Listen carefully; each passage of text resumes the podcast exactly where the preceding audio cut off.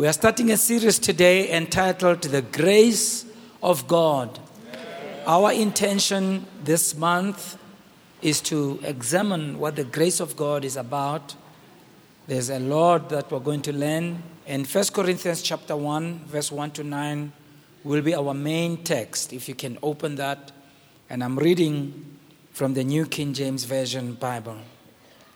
It reads as follows. Paul, called to be an apostle of Jesus Christ, through the will of God, and Sosthenes, our brother, to the church of God which is at Corinth, to those who are sanctified in Christ Jesus, called to be saints, with all who in every place call on the name of Jesus Christ our Lord, both theirs and ours. Verse 3 Grace to you and peace from God our Father and the Lord Jesus Christ. Will you look at your neighbor and read, that, read them that verse? Say to them, Grace to you, Grace and peace from God our Father and the Lord Jesus Christ. They didn't hear you. I want you to say it again. Grace to you, Grace to you. and peace from God our Father and the Lord Jesus Christ. Verse 4, Paul says, I thank my God always concerning you for the grace of God which was given to you by Christ Jesus. So he's repeating this whole thing about grace. He says, Grace to you in verse 3, and in verse 4, he says he's thanking God for these Corinthians, for the grace of God that was given to them by Jesus Christ. And then he says that you were enriched in everything by him, in all utterance and all knowledge, even as the testimony of Christ was confirmed in you, so that you came short in no gift, eagerly awaiting for the revelation of our Lord Jesus Christ. Quite interesting how Paul uses this word grace when he talks to the church at Corinth. But you'll see that, of course, he did use that word all the time when he wrote to the different churches. But what makes it special in this instance is because this church was a very special church. When Paul came to Corinth, and you can read about it in Acts chapter 17 and Acts chapter 18. But in Acts 18, that's when he came to Corinth. After he had visited the city by the name of Athens. You read about that in chapter 17. When Paul came to Athens, the Bible says he was troubled in his spirit when he saw the amount of superstition that people had been steeped into in the city of Athens. And he was troubled in his spirit by the many gods that the people in Athens were worshiping. So Paul decided to go out into Athens. And in his words, he reasoned with the people in Athens. He went to the synagogues, he met the Jews and the Gentile worshippers, he went to the streets, he went to the marketplaces, and all this is in Acts chapter 17, verse 17. And he, re- he, he reasoned with them concerning their superstitious beliefs, and Paul engaged them in debate, and he made a case for the gospel of Jesus Christ. Now, as much as this approach is an important one and it's an approved one, it appears as though this approach didn't give Paul the results that he was looking for. For that reason, when he moved on to the next place being Corinth, when he came to Corinth, he changed his strategy altogether. Instead of him reasoning, arguing, debating about the gospel, in 1 Corinthians 2, verse 1 to verse 5, Paul says, When I came to you, brethren, in Corinth, I didn't come to you in excellency of speech or of the wisdom of men, declaring to you the testimony of God. He says, For I didn't determine to know anything among you except Jesus Christ and Him crucified. Says, I was with you in weakness. I was with you in fear. I was with you in trembling. In other words, I had all these things. I had challenges. I was afraid. I was trembling. I wasn't sure. And yet, my speech and my preaching were not with persuasive words of human wisdom, but my speech and my preaching was in demonstration of the Spirit and of power. So Paul says, When I came to you in Corinth, I didn't engage in arguments, I demonstrated the power of God. When I came to you, I demonstrated the supernatural power of God. I did less talking and more demonstration. The talking and the demonstration went hand in hand, and the reason was that your faith should not rest in the wisdom of man, but in the power of God. So Paul says, You, the church in Corinth, at your very birth, you were birthed in the atmosphere of the miraculous. At the very onset of you becoming a church, you experienced the power of God, the, the, the supernatural of God. And Paul says, all of that, I credit it to the grace of God. So the church in Corinth was born in an atmosphere of signs and wonders. And Paul says, it is all because of the grace of God. Now, it's important to say that because in a short while, I'm going to show you who these people in Corinth were what the background of the church in Corinth was. If you understand it, if you can listen to it, it will give you a greater appreciation of why Paul said what he said. Much as the church at Corinth, in the words of Paul, experienced signs and wonders, and as the scripture that we've read, they were endowed with gifts, they were endowed with talents, and they were endowed with the power of God, and yet they had many problems. The church in Corinth struggled with, with, with carnality. Their carnality had to do with the fact that they came from a certain background as Corinthians. Now, their background is not nice. And so, forgive me for a short while. I have to go into the graphic details of the people in Corinth because if we don't do that, you will not appreciate what Paul has said. All right? So, just for a short while, just fasten your seatbelts and just listen to the little fewer things that I'm going to say about Corinth. And I know these things you don't know anything about them because all of you are such righteous and holy people, so you don't know anything. But the city of Corinth, in its background, was a very old city that had rebelled against the authority of Rome. I told you some of these things before. I want to repeat some and add something to that. So, when this city rebelled against Rome, Rome plundered it. They sacked this city, they ravaged this city, they destroyed this city until there was nothing left in Corinth except ruins. It laid there as a waste place for hundreds of years until in AD 44, Julius Caesar came into power. And when he came into power, he started having a vision to rebuild Corinth because of where it was geographically located. It was such an important location, and he wanted to rebuild it because this place in Corinth had a place called a land bridge that they called an isthmus. And this isthmus connected the north of Greece to the south of Greece. So there was a port at Corinth on the east and on the west, and it was therefore accessible from the west, from the east. It was just a good location, a strategic location. It cannot afford to die. You know, as you know, I traveled to Ghana in the week, and I came back yesterday. And uh, well, our carrier, South African Airways, does go to Ghana, but only goes to Ghana on certain days and not like before. So I had to use alternative routes, and some of our leaders went to Ghana via Kenya, and I went to Ghana via Ethiopia. When, I, when we landed in Addis Ababa, I was really struck by the way uh, the, the place there was buzzing with traffic. There are so many people there in Addis Ababa and so many people from different routes. Simply because when you look on the map and you look at where Ethiopia is, it's a strategic place. If you go there, you can go anywhere in the world. And so Corinth was a place like that. And a city like that can bring in a lot of money and it can be very lucrative if you just have the mind for it. So Julius Caesar then set out to rebuild Corinth, but there was nothing there. There was nothing to do there, there was no money. So he decided, number one, that he is going to dedicate this new Corinth to the goddess Aphrodite.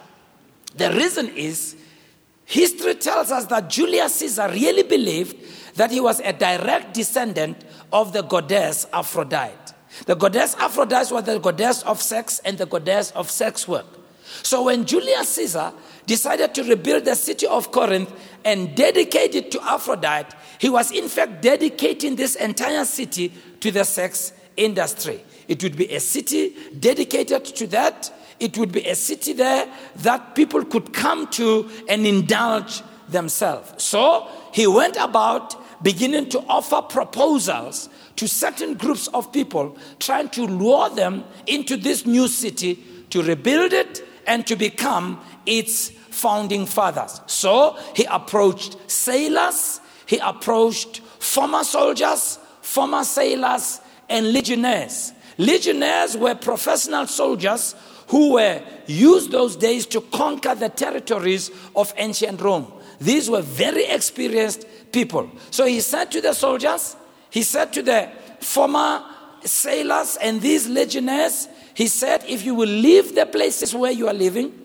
if you will move here, come with your families or leave them behind, come to Corinth, help me to rebuild this place. If you do so, you'll become the founding fathers. And on top of that, I will give you a tax incentive. I will give you some financial concessions. I will make it attractive for you, for you just to help me to do it. So they said yes. They traveled from all over the east, all over the westlands of the Roman Empire, and they came here. Now, just imagine here is a city that is filled with former sailors, former soldiers, former legionnaires.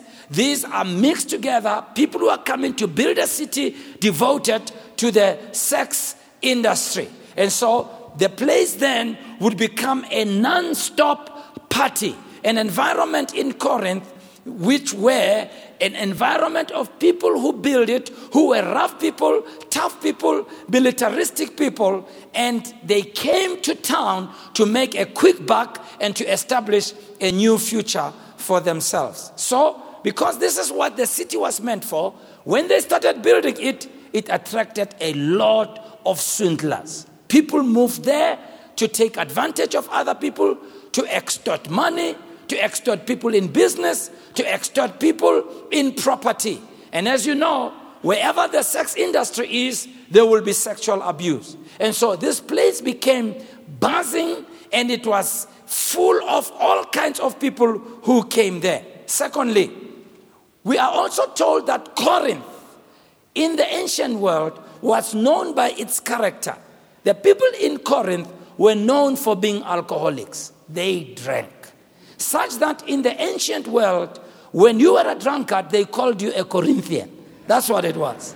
And so they drank so much alcohol that in some of the modern excavations of Corinth, they actually discovered that in the bottom of those houses, where you would normally find a cellar, they found huge containers which contained alcohol. So when the Corinthians in their home would run out of alcohol, instead of going to buy and to buy alcohol, they would simply lift up a lid from the floor, drop a bucket in the cellar below, and then they could get more alcohol.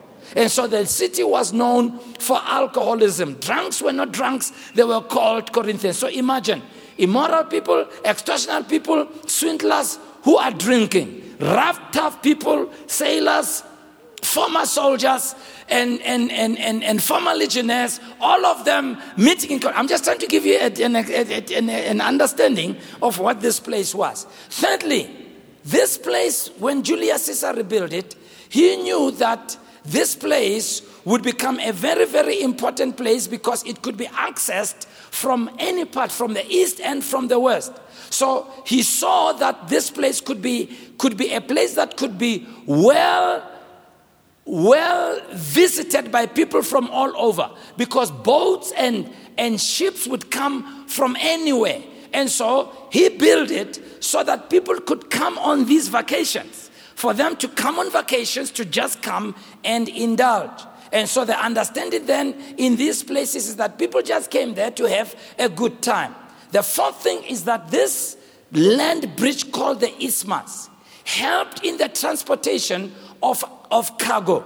The idea was for the boats to have a shortcut for the cargo to be transported from one place to the other. So, you know, big business started booming. So, uh, uh, uh, finally, they did build what many of you know as the Suez Canal. I don't know how many of you know about the Suez Canal. So, the Suez Canal was built in this place exactly over time. The fifth thing is that in Corinth, there was a smaller city not far from Corinth that was called Isthmias. This place called Isthmias was a place where the athletic games took place. People would come there for the athletic games, and because it was a small city, they would go actually to the big city Corinth to sleep there and log maybe in the hotels, sleep over there, spend their money there.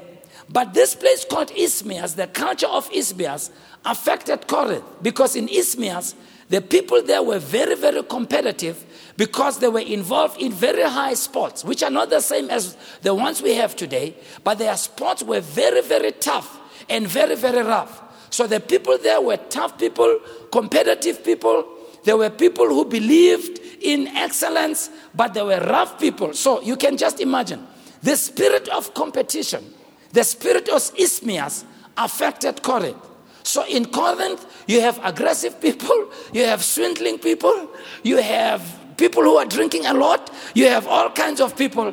And these are the people that Paul is coming to start a church with. So you can imagine when he visits Corinth, these are the potential converts. These are the potential pastors and the potential elders and the potential ushers. Come on now, don't give me that look. And the potential congregants. So when he comes among these people who are like that, when he comes to Corinth, who, are, who is he going to have to start a church with? They're the only people.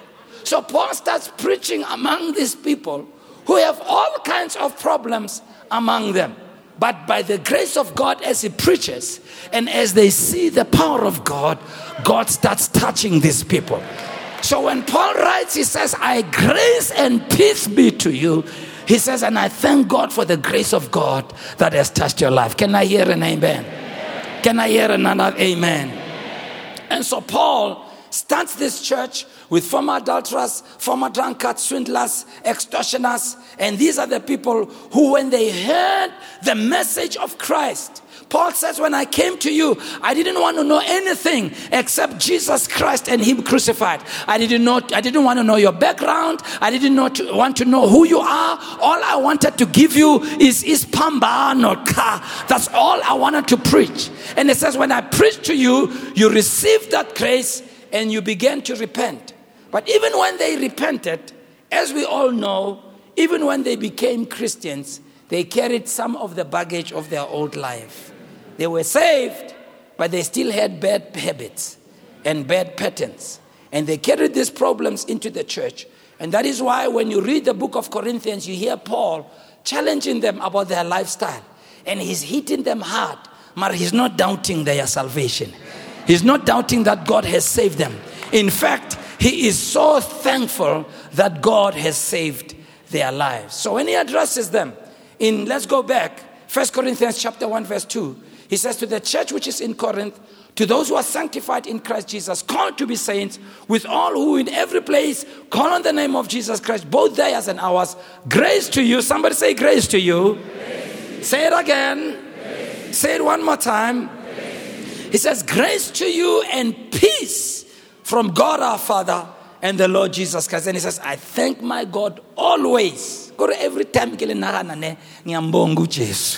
I thank my God always concerning you for the grace of God which is given to you by Jesus Christ.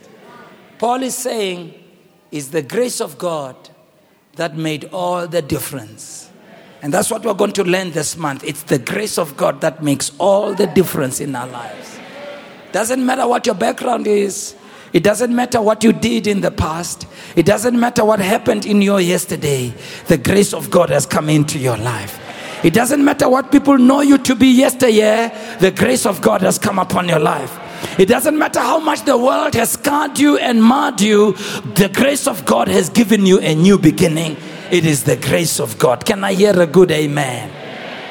And so when you read the New Testament, you'll note that Paul used the word grace a lot in all his writings. 129 times Paul uses this word in his writing. And somehow it is one of his most favorite words. Very interesting. This word grace was not originally a Christian term. In fact, most of the terminology, or a good part of the terminology in the New Testament, was not borrowed from a Christian source. It all came from the secular Greek culture or Greek mythology. When the New Testament was being written in the Greek language, several words were borrowed from the secular source, from the pagan world, and they were used to convey the Christian idea. Because Paul couldn't find anything else to compare the grace of God with, so he borrowed from Greek mythology. So, this word, when it was used by the Greeks, that word grace is the word charis, spelled K H A R E C E. Some people spell it C H A R I S, charis, or charis. That's how it's pronounced. And that word charis is translated grace. And it was used among the pagans to describe a touch of the gods. A touch of the gods. The reason is this the Greeks believed in many gods, and they believed that when the god touched you, it gave you grace or it gave you favor. They believed that when grace touched you, it did something. It didn't just touch you, but it made your life better. When grace touched you, they believed it empowered you. And it is this empowering presence that transformed you. When grace touched you, it changed your nature, it changed your personalities. When grace touched you, it would give you abilities that you didn't have before. In fact, they believe that when the gods touched you, it was a magical touch. It was a magical spell that when you came from it, you were a totally different person to what you used to be before. Now we know we were not touched by the gods, but we were touched by their God, grace. And so Paul says to the Corinthians, Grace came your way, favor came your way. You were touched by God Almighty. Even though you used to have this kind of lifestyle, even though this is what you used to do, but when God touched you, you changed in your nature, you changed in your personality, you changed in your direction. And when we looked at you, you carried certain abilities that you didn't have before. You came under the power of God, and it is the power of God that enabled you to do certain things. If it wasn't for the grace of God, you wouldn't be doing what you're doing, you wouldn't be having what you're having, you wouldn't be going where you're going, you wouldn't be operating at the level that you're operating because the grace of God has come your way. So he says to them, I know when grace touched you, it changed your lives. And so when you read in the New Testament, you see that this grace of God manifests in certain different ways. And I want to go through those different ways in which grace manifests. Because that same grace has been made available to you. Even if some of you are not saying amen, you are sitting there like your Egyptian mummies. Look at the person next to you, say, Right sure the gods have touched you, but don't sit there like you're an Egyptian mummy. The grace of God. Say it with me. The grace of God has touched my life. Go around and tell three people, tell three people the grace of God has touched your life. Tell them, tell them. Tell them the grace of God has touched your life. Even if you're not saying amen, tell them the grace of God. All right, all right. Tell them this way. Look at them, three of them. Look at them because they're not answering. Tell them the grace of God has touched my life. Tell them it's touched my life. My life. My life.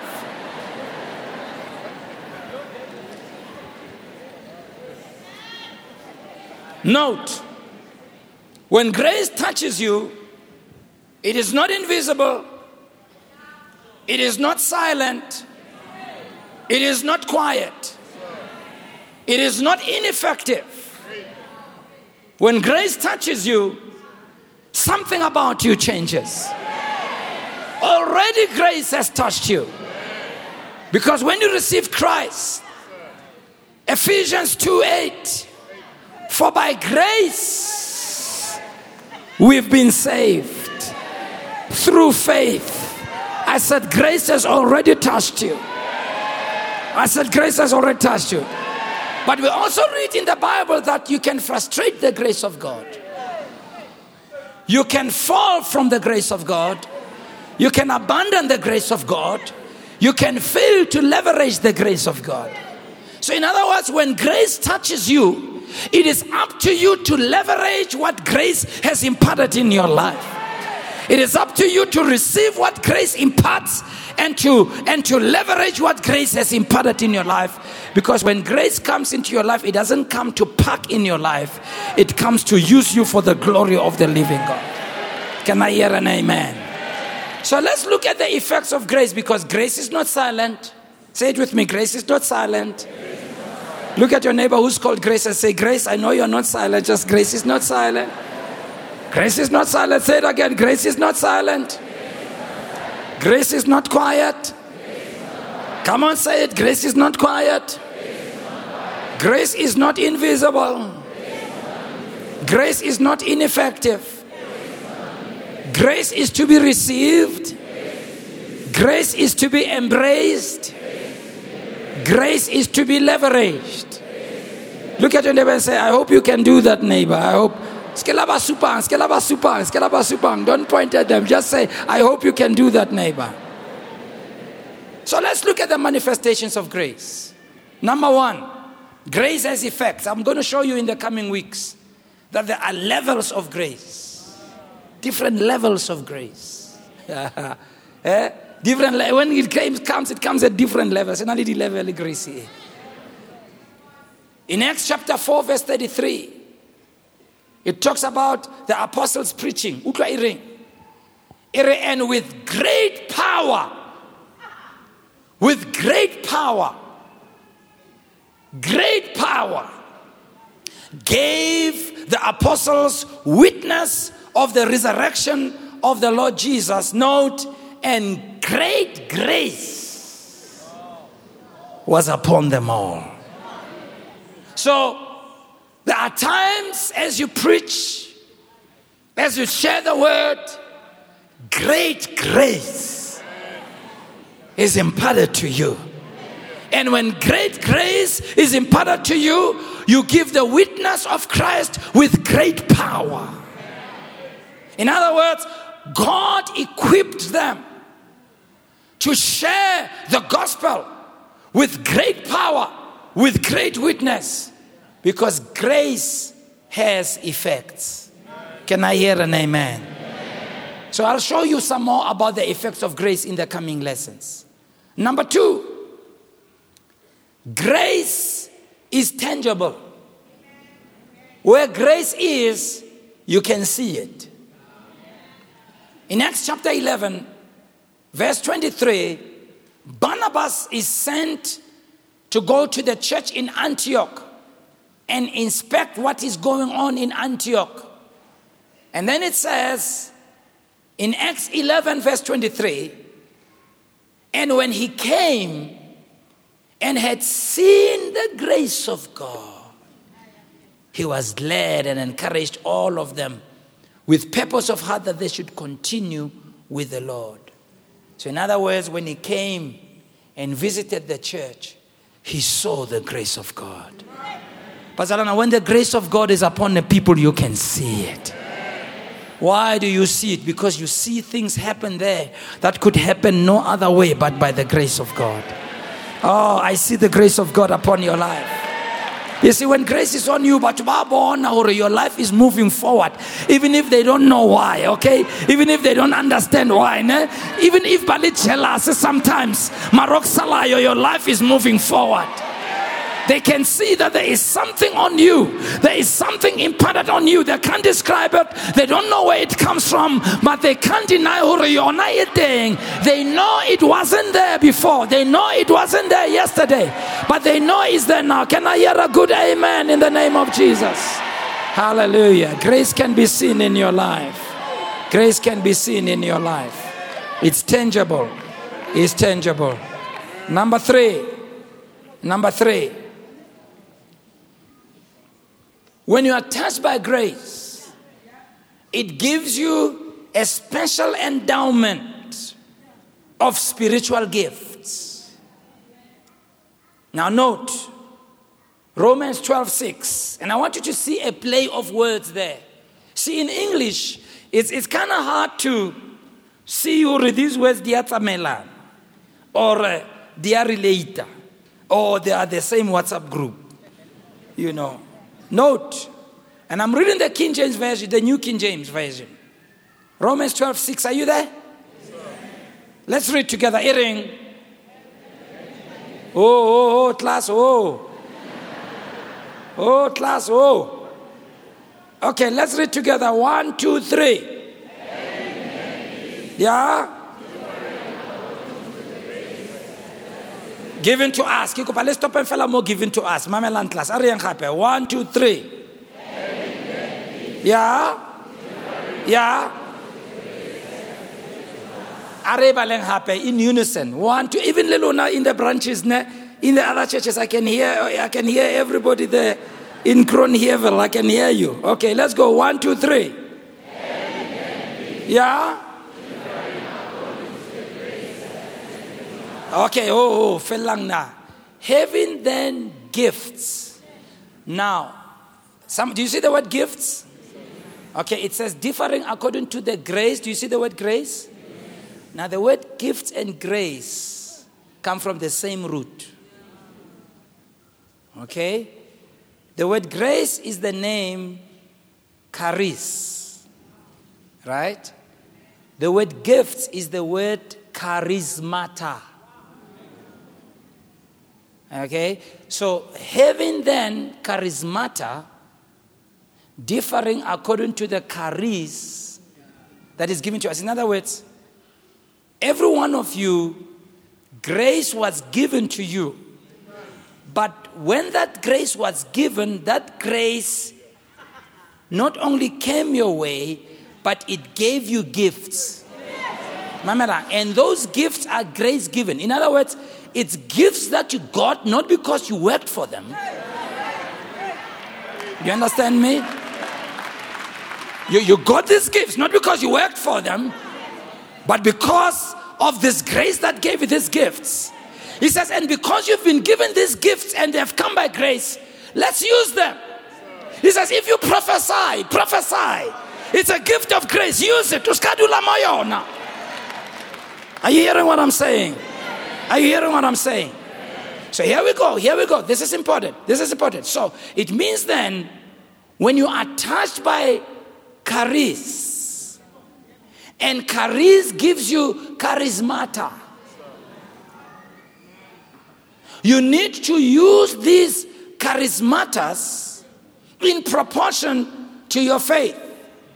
In other words, when grace touches you, it doesn't just touch you for you. When grace touches you, because your gift is not, doesn't benefit you. If you're a good singer, if you're a good singer, locking yourself up in your room and singing to you. Are you understanding what I mean? But your gift is more beneficial when you use it for others and you sing for us. If God has given you the, chari- the charismata of prophecy, doesn't help you locking yourself in your room prophesying to you. Are you here, everybody? We have these gifts differing according to the grace. And in fact, you will, will go through those gifts. There's gifts of, there's gifts of prophecy, there's gifts of administrations, gifts of leadership. Of, I mean, how it's administration? You can't, bro, it's not just administrating your day. I mean, and really. And you are organized for your day. The gift of it doesn't, it doesn't benefit you. When you have the gift of leadership, it's not meant for you, it's meant for others. So when you find yourself in a place where they need a leader, don't sit on the grace, leverage the grace. Can I hear an amen? So, number one, there's the effects of grace. Number two, grace can be seen, it's tangible. Number three, grace needs to be used. Number four, Oh, I love this. I love this. 1 Corinthians 3:10. Utlwa Paul. He says, according to the grace of God which was given to me as a wise master builder, I have laid the foundation and another builds on it, but let each take heed how he builds. Now, that expression according to the grace can be translated being dominated by the touch of God in my life. I have built. Remember what Paul says? Paul says, I didn't know how to build. But what gave me the ability to know how to build a church is when this grace touched me. And when this grace dominated me, all of a sudden I knew how to make the church work.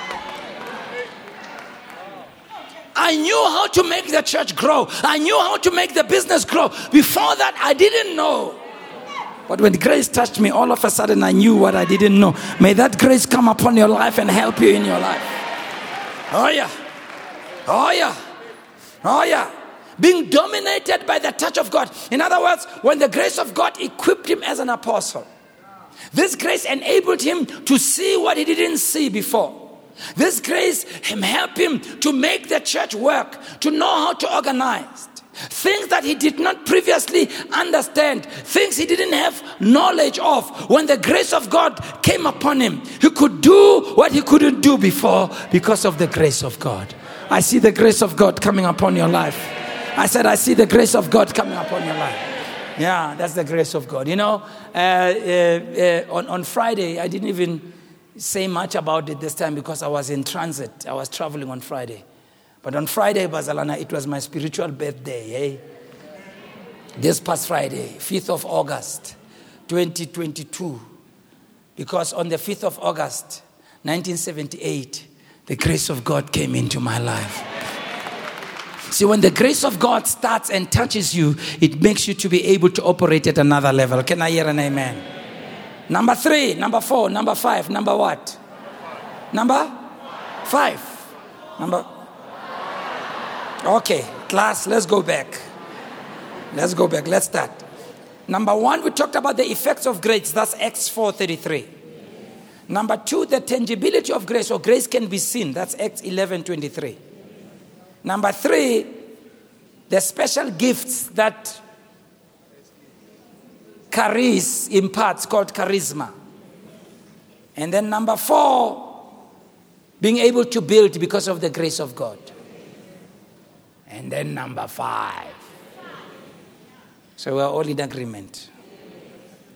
First Corinthians 15:10. I love this one. Listen what Paul says. He says, But by the grace of God, I am what I am. and His grace towards me was not in vain. I told you that grace can be vain in your life. You can receive grace but not know how to leverage it. He says, and His grace eh, that I received was not in vain. Why was it not in vain, Paul? He says, but I labored more abundantly than they all. I, I can't wait to preach that. Hey, I can't wait to preach that one. I labored more abundantly than they all, and yet not I. But the grace of God which was with me. Let's break it up. Paul says, By the grace of God, I am what I am. Most people, when they preach on this verse, they misinterpret it. You know, they say, Look, by the grace of God, I am what I am. God, I am what I am. I can't change. I'm just what I am. By the grace of God, I'm just what I am. Right? Akina nixi, anginanto, I am what I am by the grace of God. That's not what Paul's saying. That's not what Paul is saying. Paul is saying, where you see me operate now, this higher level of productivity. And you see me start churches, go to places, infiltrate nations. What I am, I am by the grace. Matter what I am now is not what I was then. I am what I am by the grace of God. But when the grace touched me, what I am now is not what I was then. Because when the grace touched me, it changed my life. Grace became an empowering presence in my life that brought permanent, lasting change. It made me different to what I used to be. Grace touched me, changed me to be a different person. I used to kill Christians. I never used to love them. I used to be that kind of a wrong guy. Mara, grace met me. And when grace met me, grace did something on the inside of me that made me to be a different person. And when you see me the way I am right now, I am what I am by the grace of God. He's simply saying the grace of God leaves us a different person. The grace of God leaves us an empowered person. The grace of God leaves us an changed person. By the grace of God, I am what I am. May you be who you are by the grace of God. Hey, I wish I can preach on this right now, but I'll do it some other time. What Paul is saying is that I've been able to locate where the grace of God is saturated in my life and where I am able to have productivity and fruitfulness and success that I never used to have before. But ever since the grace of God came upon my life, I realized there are certain areas where I am succeeding. And He says, Where I am succeeding, that's where I'm going to work harder. I'm going to labor more abundantly in the area where I am succeeding. I'm not going to look where I'm failing. I'm not going to look where I'm not making any mist, any results. I'm going to look where I am succeeding by the grace of God. Can I hear a good amen? You know, one of the things I heard at the conference that exploded in my spirit, eh? It exploded in my spirit. We, we had a, a minister from, uh, from Nigeria who ministered there. And uh, and he made a statement that just exploded. And because I was thinking on this, you know, and he said, as he was trusting God for ministry to move forward and to see his ministry develop in other areas, and he, he saw other areas were not coming up, but there were areas where he was getting results. He said, God told him, stay in the area where you're getting results. Do more of that. Yeah. He says, as, as I stayed faithful in that area, bigger results came. You see, that's what Paul is saying. He says, I am laboring more abundantly in that area. Listen to me. Instead of troubling yourself with what you don't have, instead of worrying yourself in places that you don't have that why don't you locate where the grace of god is operating in your life where are you graced where have you been touched by God? Where have you been touched by the touch of God? And when God touched you in that area, your life was never the same again. If you know which area it is, labor more abundantly and be faithful in that area. The more you stay, uplift and take you from one level to another level to another level. Can I hear a good amen? From grace to grace, from strength to strength, from power to power. That's what God will do in your life. Can I hear a shout of an amen in that? The grace of God is this empowering presence of God that brings permanent lasting change. When you looked at Paul, he didn't even look like the same person. Some of you people don't recognize you anymore. When they look at you, bara, ah, wena, wena, wena, ntanga, wena, ah, wena, hi, wena. Because they look at you now and they can't, they can't believe you are so different. Look at your neighbor and say, hey, Skatra, you get a bit they know you. They know you. Some of us, they know I ne le sontaga so no tsoga o le o monate. Yeah? Yeah?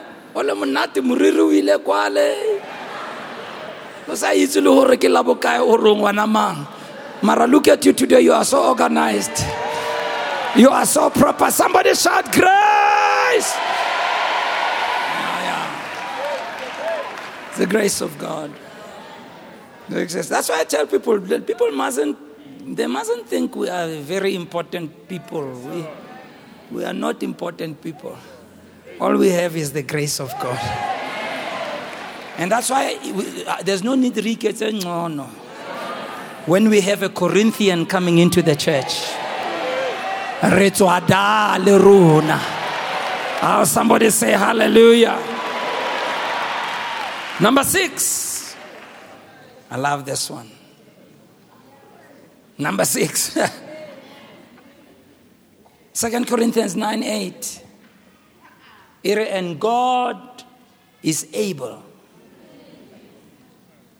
to make all grace abound towards you.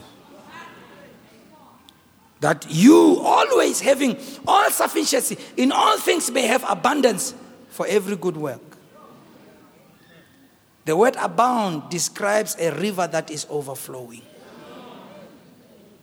This means God wants His grace to overflow in our lives. Why? So that we may have sufficiency in all things. What does it mean?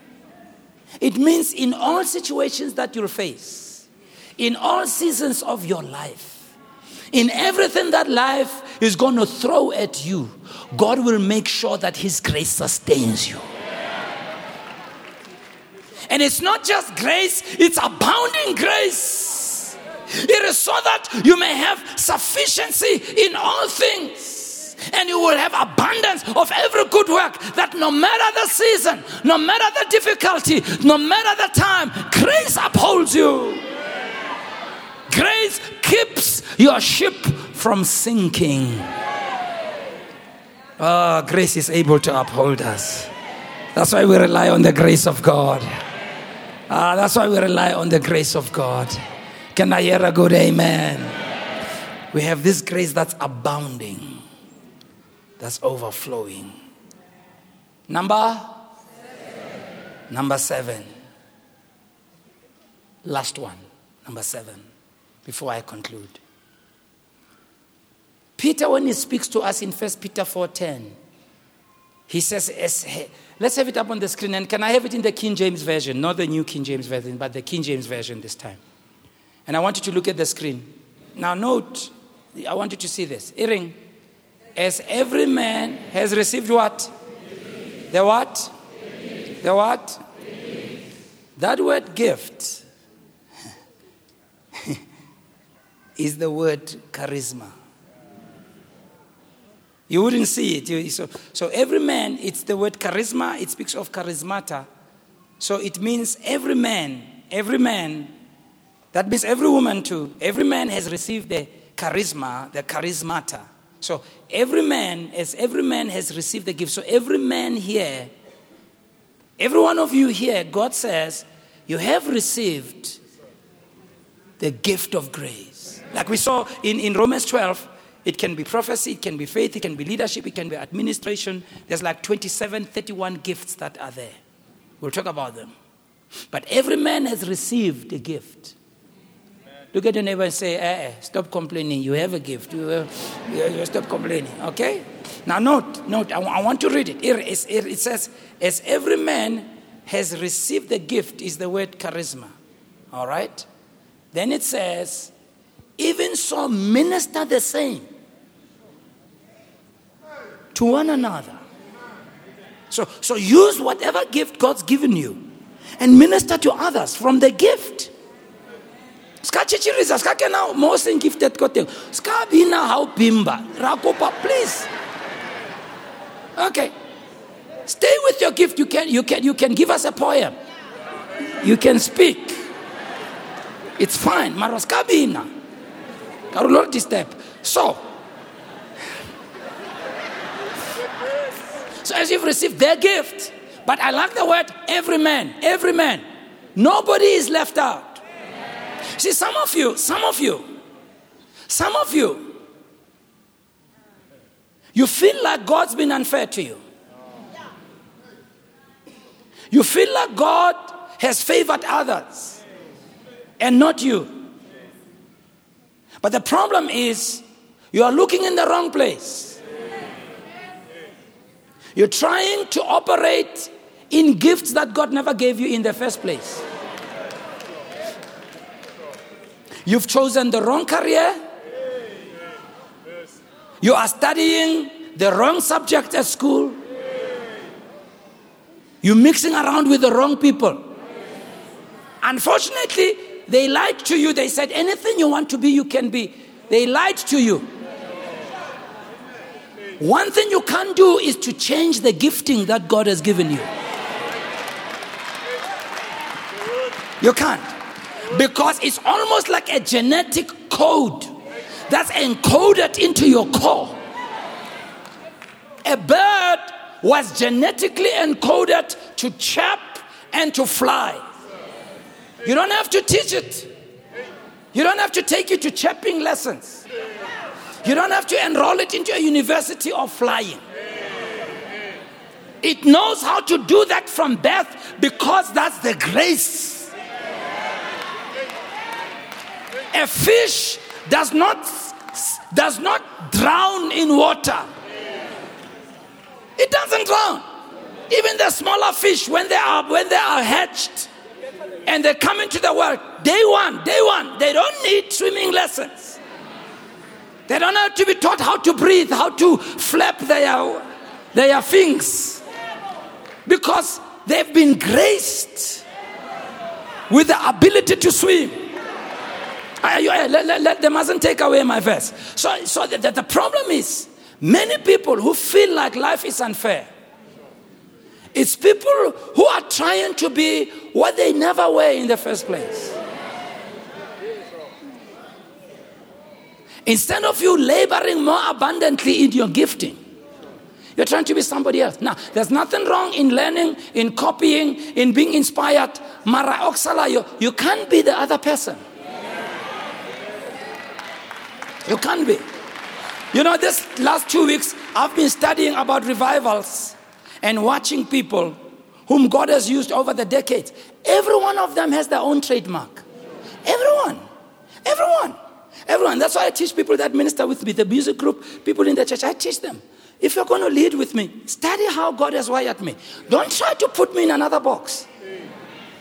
If you're coming to sing, if you're coming to help, don't bring your stuff. You are here to help me. You are here to help this gift, not another gift. This gift. This gift is wired in a certain way. Some of you, that's why you don't know how to serve your seniors. That's why your senior doesn't appreciate you much. Because you are trying to make your senior what they are not. You are not studying how they are great. Uh, you, are not, you are not hearing what I'm saying. You are not hearing what I'm saying. You are not hearing what I'm saying. Some of you, you don't know how to appreciate your churches. Every church has a grace on it. Every church has its own style, has its own way. You are trying to bring in the Mikuba, Epumangale in your church. You are not studying. Oh, come on, am I, am I, am I preaching to people here? Yeah. And that's a problem. Note what it says. It says, every man has received their gift. It's unique to you. It's specific to you. It's custom made to you. It suits you. Ngamashi. And nobody can beat you when you are being you. Yeah. Now, by that, Mamela, by that I don't mean you can't copy what others are doing, you can't preach what others. No, it doesn't mean that. You can still copy and do it, but it will still come out in your style. Yeah. Every man has received the gift. So what's happening? We've got people who are unemployed, sitting at home because they have a big certificate that doesn't line up with their gifts. Even when they get a job, they are a miserable failure.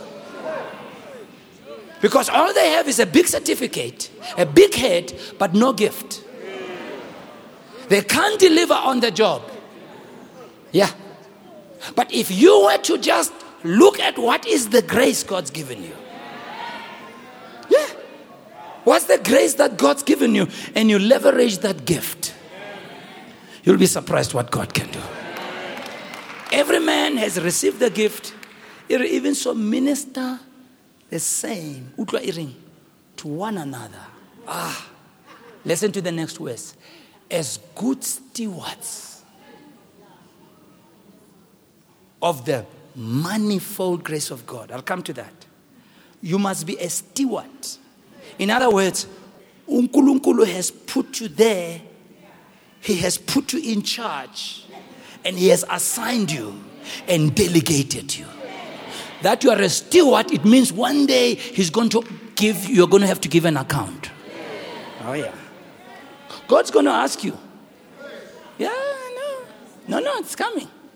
God's going to ask you. You are sitting here in church, you have abilities and gifts that you can contribute to our church to make this church better, to move it forward, but you are sitting there criticizing instead of you joining in the workforce, using your gifts and your talent.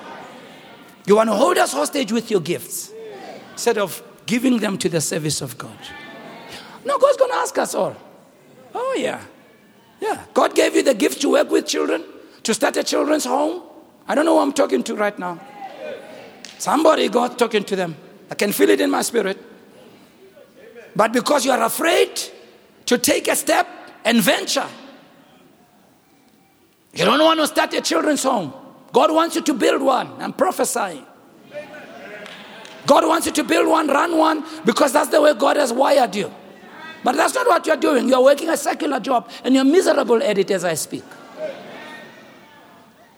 You can go for counseling sessions until you are blue in the face. It's not going to help you. You'll always be dissatisfied. You'll always be uh, you'll always feel like because when you operate in your area of grace, you don't even have to be paid. Just being in your grace is satisfying, it gives you contentment. Oh, yeah.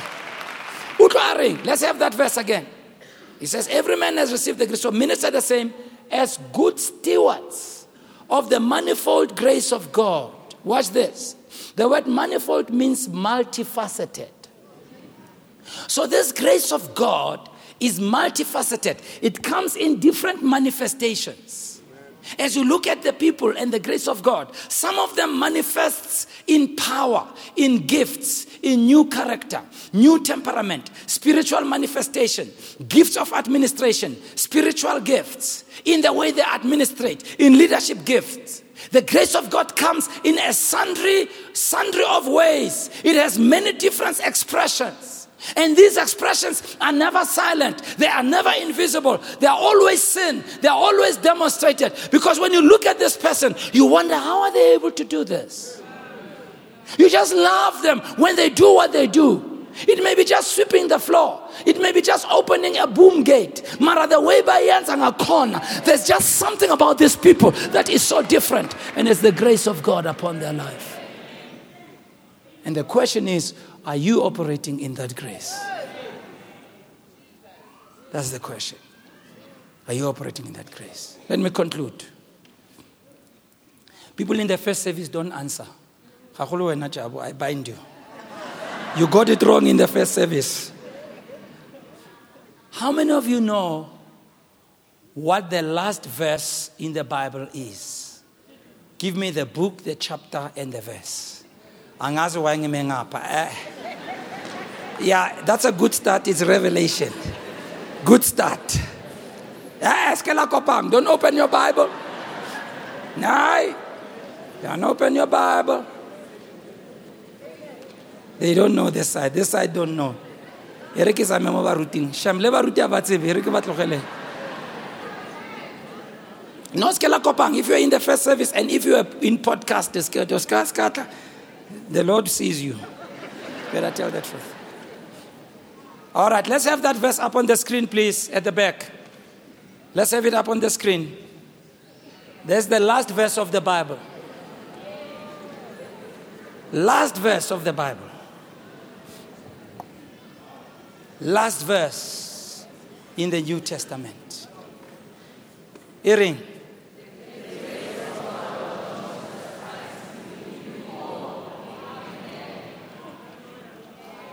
That's my last point.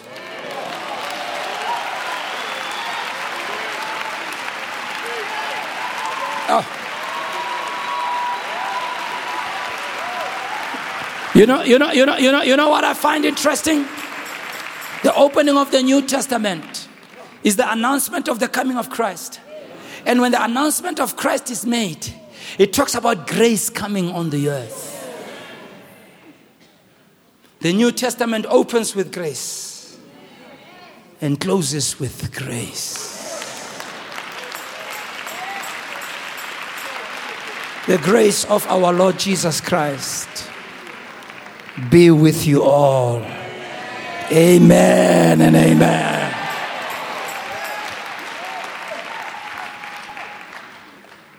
And so this month, we're going to, like a gold mine, a precious mine, we're going to go deep into this mine of revelation knowledge.